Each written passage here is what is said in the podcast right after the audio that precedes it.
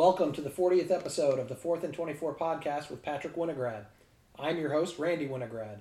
In this edition of the podcast, we will talk about Major League Baseball and in the NBA, congratulate those teams who've clinched their playoff berths and say adios to those who've been eliminated. Let's jump right in with a look at Major League Baseball, specifically a look at this week's standings on a division by division basis, starting as is usual with the National League West. Patrick. Yeah, we have San Francisco in first here at 18 and 13, San Diego at 18 and 14 in second, LA at 17 and 15 in third, uh, Arizona at 15 and 16. They were really hot in between the last week and a half, but kind of cooled off uh, at the end of last week, or I guess the end of this week. Uh, and Colorado at 12 and 19. Uh, you know, normally we haven't even mentioned them because they're just so far out of it, but I I figured it's it's necessary to mention them considering that we still mention the Tigers on the podcast too. Um, so I mean, look, the Dodgers have lost a lot of games since their 13 and 2 start. Uh, 4 and 13 in their last 17 to be exact. The injuries seem to be definitely catching up to them, uh, and they're losing a lot of close games too. The Dodgers lost Dustin May for the season, which is a big blow to their starting rotation. Although, if any team were to pick any place where they want to be injured, that would be probably the most secure place in the whole league, I would argue. Um, and in extra innings, because of those injuries, it feels like they always have relievers you would expect to see on the Tigers or Orioles that are prospects kind of being thrown into the fire a little bit too early, but these guys are not talented enough to be on a team as good as the Dodgers yet, and it's not their fault. It's just what's going on with injuries. I think there's eight or six or seven of the original uh, bullpen that's currently on the injured list right now. And also, moving away from the Dodgers for a bit, the Giants are playing the Padres in a series this, this weekend again. Uh, I predicted the Giants to win again. Uh, a little bit of deja vu from last week. And the Giants and Dodgers, as we've been mentioning, will play each other in a three game series starting on May 21st. Uh, always mention that because it will be the first time they play the entire season. Yeah, Dodgers, I think, are one and six in extra inning games, losing them in some pretty painful manners. Uh, if, if you're a Dodgers fan like we are, um, you've nailed it on the head, hit the nail on the head. Injuries have caught up with them, particularly the pitching staff. The bottom, the bottom. Especially because if you use, if you have three relievers from your opening day roster, if your starter carries you into the seventh in a nine inning game, you're looking pretty good because you just use one for the eighth, one for the ninth, and you say, all right, we're going to shut down the other one. You leave them for tomorrow then all of a sudden it's in extra innings just because one error happened and there's one just one run that gets allowed and all of a sudden now in extra innings you have nobody good left. So yeah. it's it's a very rough situation. And they had a stretch of it was supposed to be 14 games in 14 days with no layoff and then they were going to have like three days off in six days. There was a rain out that gave them a day off, but then that just meant they had to play a doubleheader the next day, and one of those games went to extra innings. And Clayton breaks. Kershaw had had his shortest outing of his entire career in the first uh, leg of a doubleheader. Let's just say the Dodgers are happy that this is a 162 game season and not a 60 game season like last year. And I think I'd say they're happy that San Diego has been not not necessarily slumping, but definitely underperforming expectations because if you told me LA would be 17 and 15 after 30 games, I'd say San Diego is probably winning the division by two or three games. At least, Pretty, yeah, at least. Because if LA is 17 and 15, they're probably not beating the Padres four out of I think seven games, which is exactly what actually did happen. All so, right. well, you want to move on to the NL Central? Yep. Uh, the in the NL Central, the Cardinals are 18 and 14. They have won. They had won seven out of eight before a two-game losing streak uh, just at the end of this week. The Brewers were 17 and 15. They took three out of four from the Dodgers. The Cubs are 15 and 16. They swept the Dodgers. Uh, the Reds are 14 and 15. The Pirates are 13 and 17 at the bottom of that division. So the Cubs and the Reds tied there for third, although the Cubs probably looking better with more momentum. They're also playing the Pirates right now. Uh, these standings were not updated for that game because I felt it'd be kind of odd to update one game and leave all the rest just in limbo while they're in progress. But I believe the Cubs did beat the Pirates in that game, uh, which would bring them to 500. And the Cubs might be able to swing some of that momentum from that Dodgers sweep. Um, you know, the Dodgers probably don't feel like the defending champions right now, but any other team that gets to beat the, te- the, na- the team with the name attached to it of defending champions probably feels pretty confident after they do it So the Cubs are definitely going to take that, take some momentum into their next few series. Uh, we'll see how that turns out for them. And again, this division is going to be really uh, interesting throughout the season. We've talked before about how maybe only the Pirates are the ones who don't really have much of a chance, and even them, they're staying sort of competitive. So it's nice to see. Um, we know that the Cardinals and the Brewers are, are really in the big dog fight for this for this division, but the Cubs have enough talent on the roster that if they can put it all together, I mean, it's the same. It's almost the same roster that won the World Series four-ish years ago. So a little bit of a different pitching staff. A different pitching staff, but still, they have enough talent on their roster to do it. Uh, not, maybe not to win a title, but to win this division. I think certainly if they're playing the right way, and Kris Bryant has been playing amazingly. Javy Baez, if you excuse uh, swinging at pitches that are about 10 feet out of the zone, has has also been having a pretty good season. Uh, and Anthony Rizzo's been stable as always, trying to prove uh, that, well, I mean, we heard about his contract situation in the offseason that he's a little bit unsatisfied that he was being offered, he felt he was being uh, being disrespected a little bit with the offer the Cubs gave him. So he's kind of out to prove something, and same as Kris Bryant, also in a contract year. So they got a lot of motivation on their team. Uh, and I think they might. I think they might be able to challenge the Cardinals and the Brewers. Although for now, got to look at the Cardinals and Brewers in first and second and say those two are going to take the division, one of them. Okay, well, let's move on to the National League East. Yeah, this division is another one that's going to be really close top to bottom for the whole year, uh, especially if no team can pull can pull significantly ahead with a big winning record like the Braves have in the past. Uh, the Phillies are currently at the top of the division at 17 and 15.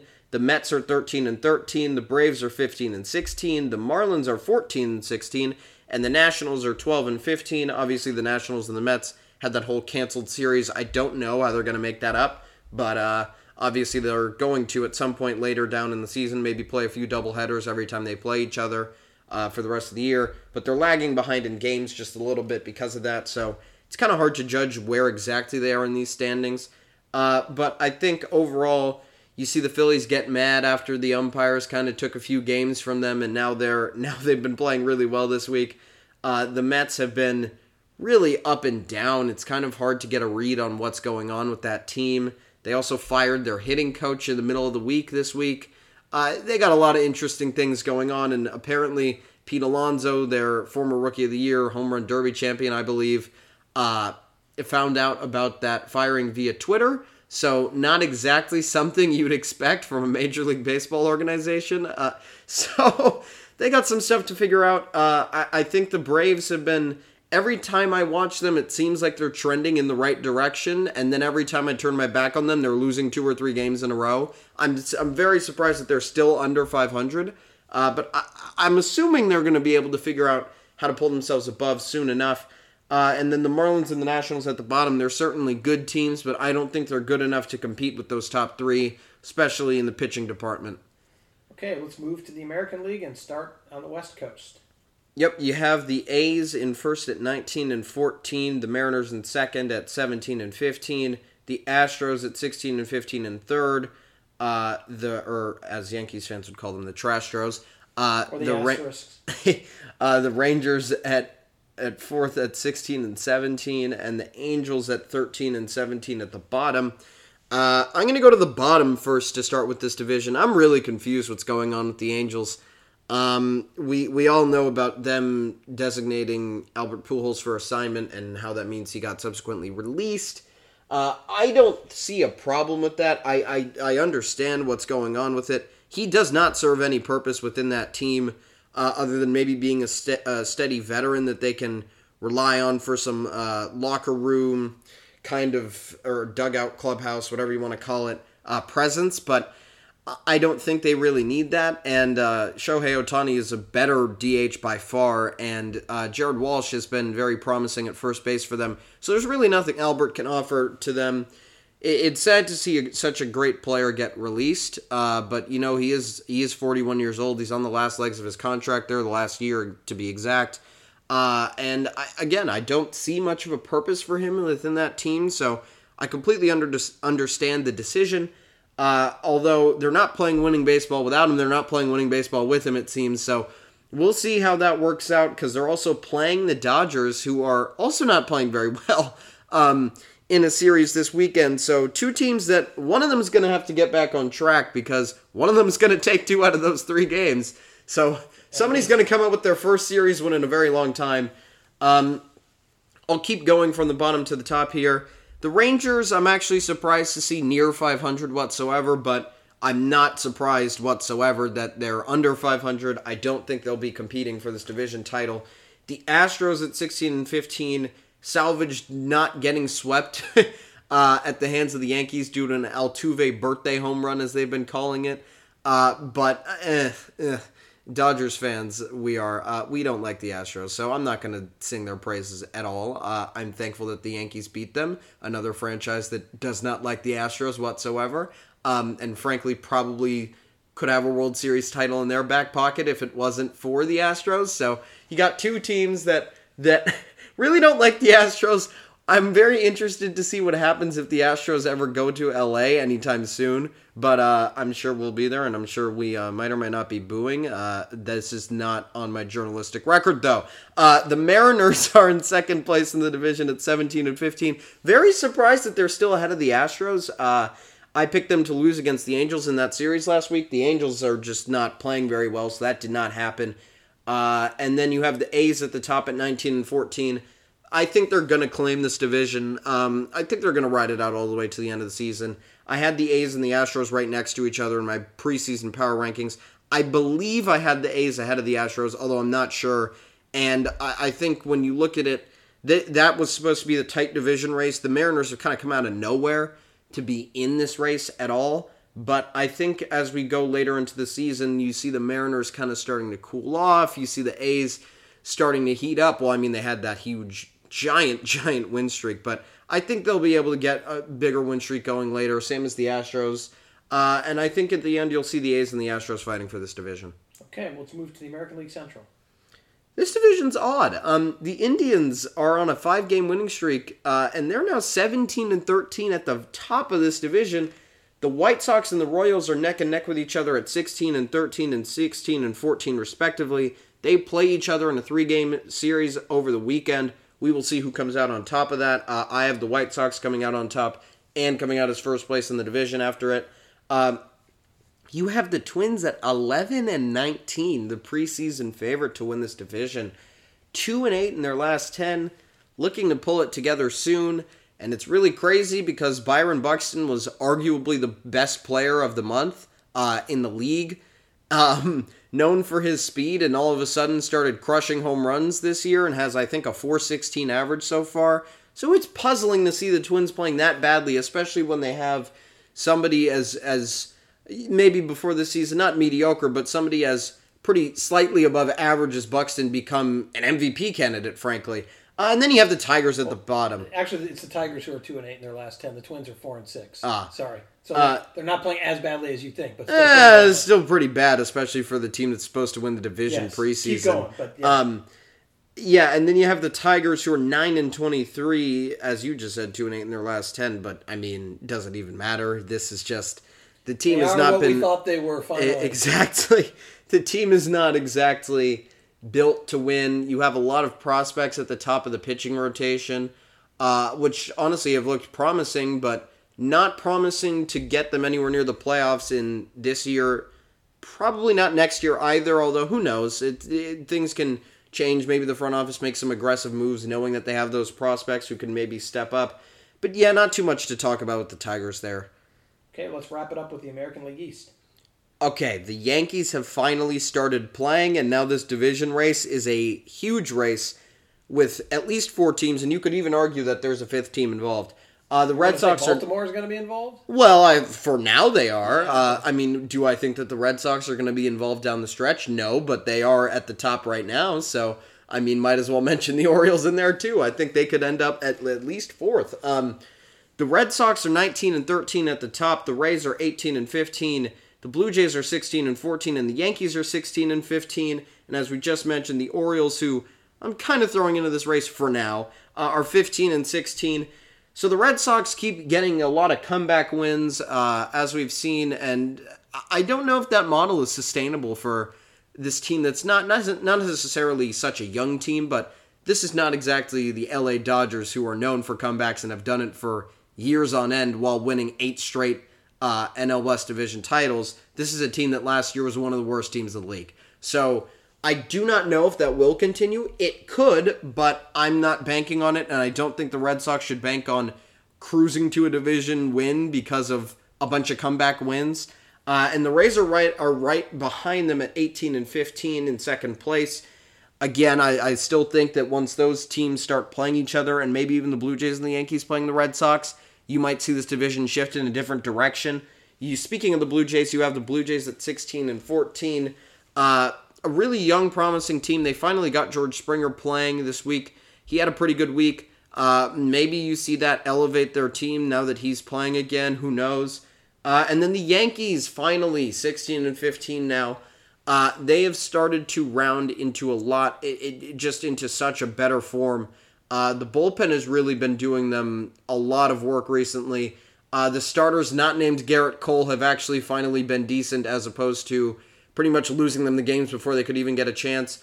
Uh, Giancarlo Stanton's on I think a 10 game hitting streak right now and he has just been he's just been amazing in the last few weeks. He started off the season at a sub 200 batting average and I think he's hitting over 400 in their last 10 or 11 or so games. Uh, and that's really the reason why the Yankees have been winning again due to that strong presence of Stanton and uh, Aaron Judge has been consistent as always and really the rest of the lineup they're starting to it feels like the Yankees are starting to get a get into a groove a little bit, get their swag back and I think that'll serve them well in the long term. And then you have the Orioles at the bottom who will probably stay there at the for the whole season. Uh, not much talent on the roster, way too tough of a division to compete in. Uh, but you know they, they kind of did this last year where they hung around in it for a little bit um, and then slowly faded all the way down to the bottom by the end. But I think the Orioles have some things to, to look at for the future that could be promising with a lot of their prospects, and the fact that they're 15 and 16 with such a young team is a pretty good sign. Yep. Well, that wraps up the look back at uh, Major League Baseball. Let's transition and take a little different perspective on the NBA. So, as mentioned in a prior podcast, uh, a few NBA teams had clinched playoff berths, and uh, some had been eliminated. With that list growing uh, in both respects, Let's take a look at those who have clinched and those who have been eliminated from the NBA playoff berth. Patrick, start with the teams with something to celebrate. Yep, the 76ers, they finally put it all together. Last season, all the talk was about the 76ers in the East. Many uh, renowned NBA analysts, including Stephen A. Smith, had picked them to not only get the number one seed overall in the regular season, but then come out of the East in the playoffs uh, into the NBA Finals. Although as the season got uh, continued on and on we then we kind of realized that that team was not built to win a championship or get to the nba finals. But good for them they finally put it together in probably the year that the top of the east has been the best it's been in a very long time. They are the ones who look like they're going to claim the one seed overall. Uh, and the team that has faded that has faded into the shadows for a little bit even with all their star power the nets look, they they're now they're now a real competing franchise. They're no longer the laughing stock uh, that they once were. Uh, they got healthy for a bit, I guess, sort of. I mean, at least Kevin Durant's played a game this season. At least Kyrie has played a few games in the last 20 games of the season. And, you know, it was intermittent, it was individual, but they've been healthy enough um, to claim the two seed in the East, it seems. Although they've been playing so bad recently that the Bucks that the Bucks are actually closer to the 2 seed than the Nets are to the 76ers and the 1 seed. But they also traded for James Harden as we know that is the reason why they have clinched the playoff spot so early. Uh, and then moving on to those Bucks, a regular season regression from the last few years, but the team does feel actually more postseason ready than before. Part of that might be that you play a little bit, uh, take a little bit off in the regular season but you know you, are getting your chemistry up still. You're just resting a few more games. Don't have Giannis playing all well. Normally it's 82, but this season 72 games to try to win a regular season MVP. Let's get him a Finals MVP instead. Uh, I really like what their front office has done. The pickups of uh, Jrue Holiday in the offseason and the trade for PJ Tucker during the season. I like what they're I like what they have going. I'm not going to pick them to win the East just yet. I probably won't at all, but they're looking like a strong contender. Uh, Moving on to the West, the Utah Jazz. Uh, the one word I had to describe them was wow. Uh, after losing in the first round to the Nuggets in such a heartbreaking fashion last year in the bubble, you made it all the way to the top of the West. I think nobody would have expected that. Um, everybody, Lakers, Clippers, one, two. Let's put the Nuggets at three. Let's put the Mavericks at four. And I think nobody, nobody thought, yeah, of course Utah's going to be at the number one seed. Nobody thought that at all. Um, although I did say that last year, and people can can people can mark me on that, but I was a year too early.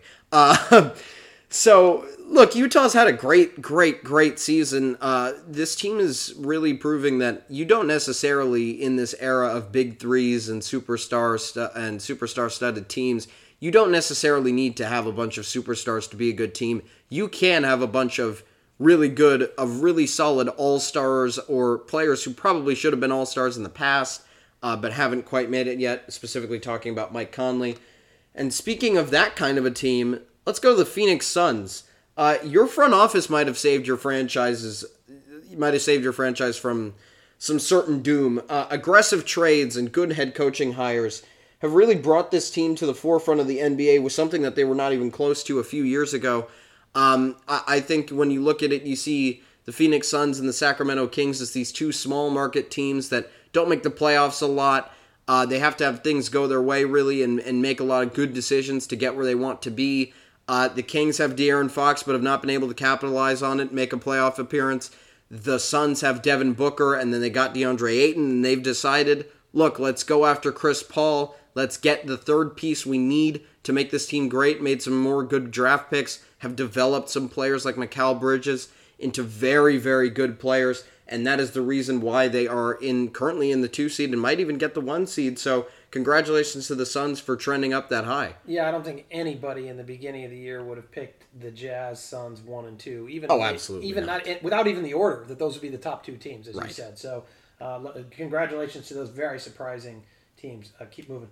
Now we got the LA teams. Uh, uh, there's only one of them actually. It's the Los Angeles Clippers. Um, look, I'm not going to sing your praises like I did for the Jazz and the Suns. We expected this out of you, and I actually think we maybe even expected better. Uh, if you said the Jazz and the Suns are ahead of the Clippers, I'd say, wow, the Clippers must have had an awful season. They must have missed the playoffs. Kawhi must have torn his ACL or something. Um, it's crazy to think that the Clippers have had such a great season and they're still the three seed in the West and they're behind the Jazz and the Suns. Um, but look, let's see what happens in the postseason. Uh, this team is not ever. This team is cursed in the postseason, frankly. So who cares what happens in the regular season with them? It's never a good indicator of what'll happen in the postseason. And then moving along to the last team who was clinched so far, although I think a few teams are pretty close to it this weekend. Uh, the Denver Nuggets. You lost Jamal Murray, but you kept going. Let's see how you do without your postseason hero available for the postseason. Uh, obviously, last year his performances were ridiculous. Um, if there was a bubble MVP conversation, it was only between Devin Booker and Jamal Murray. Uh, the Suns also, by the way, went 8 0 in the bubble, which is maybe why their front office thought that they might get Chris Paul and gamble, going back to them for a little bit. But look, that is a huge gamble to say off an eight game span, we we are right there and we could contend next year. Uh, but back to the Nuggets. They also had some pretty good front office moves themselves. Uh, that, that Aaron Gordon pickup seems to be very influential for them. Uh, it could be actually a reason that they still are able to make it out of the first round without Jamal Murray. And obviously, Nikola Jokic is most likely going to be the MVP, my pick for sure. Uh, but that's the reason why this team has been so successful. And I think we should move on now to the uh, the not so great teams. Yep. Start with the flip side. Those teams who are whose seasons are all but over. Yep. And we're gonna start in the East again. Uh, there's a lot of good buys from these teams. A lot of selling at the trade deadline, which at least they're not trapping themselves in the oh, let's take it back next year. We'll be fine. Uh, camp. At least they're actually acting, knowing that they're bad. The Orlando Magic said goodbye to Nikola Vucevic after he perennially carried them to the 8 seed only to win one game every single round and lose really easily. But look, he brought them some excitement. He brought them into the playoffs, uh, something that a lot of teams can't say they've done in all of those years, including teams that have been that are ahead of them now, such as the Nets. Um, and you saw the injuries before the season and you said, okay, this team's not going to be that great. And then the Aaron Gordon trade happened, and then you go, okay, they're really selling at the trade deadline here. They also traded Nikola Vucevic, and then we kind of knew this team was done for. Uh, they have been eliminated. The Cavs, similar situation. They said goodbye to Andre Drummond, uh, leading the way for Isaac Okoro to finally be able to start, and little rookie getting able, being able to shine. You know, you, you need to give those players uh, the light of day when you're that bad. I don't think it makes any sense to still be playing a, a not necessarily an old vet, but a veteran nonetheless. Um, and then you have the Pistons who said goodbye to Blake Griffin and Delon Wright. Uh, look, the Pistons were never supposed to be good, but uh, I think how Blake Griffin is playing in Brooklyn might make the front office a little bit angry because it looks like he's playing with a little bit more effort. But I'm not going to speculate on that. Uh, now let's move on to the West. You have the Thunder. Uh, they are. It seems like they're tanking. Uh, just as simple as I can put it. It seems like they're tanking. Uh, not playing Al Horford is strange. Every trade that they made is strange. Every injury that seems like it would be like a one week injury on a postseason roster has been like a one month injury on this team. Uh, not not saying anything specific, but it's just it just feels off. It feels like there is no no intent to win here, especially late in the season. Um, and you know you have to be pretty bad to be uh, pretty prospect stacked to be called a farm system by somebody on ESPN, which is something that literally is only a thing in baseball.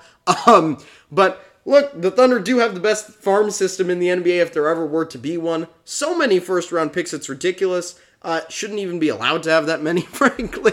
But we'll see what they can turn it into in the next few drafts. See what they can do with it. And uh, now moving on to the well, not the not the basement of the league, but the one who's going down the basement stairs. Uh, the Minnesota Timberwolves they had some injuries, etc., etc., etc. However many excuses you want to make for them, you can. Uh, they have a lot of talent on the roster, but just not a lot of talent that I think goes together to fit a winning mold. Uh, they haven't really been able to have D'Angelo Russell, KAT, and Anthony Edwards on the floor at the same time. You might get Anthony Edwards to win Rookie of the Year after picking him number one overall, but frankly, even with the Rookie of the Year, uh, probably uh, having the number one pick last year. They still have not improved very much. Probably might even pick number one again next year if the draft lottery falls in their uh, falls their way. Uh, but look, Ant has been pretty good. He's shown a lot of signs of, of being more efficient later in the year as opposed to earlier. Uh, and we'll see what they can do next year. Maybe even with another top pick, also paired with D'Angelo Russell and Karl-Anthony Towns, could be pretty good.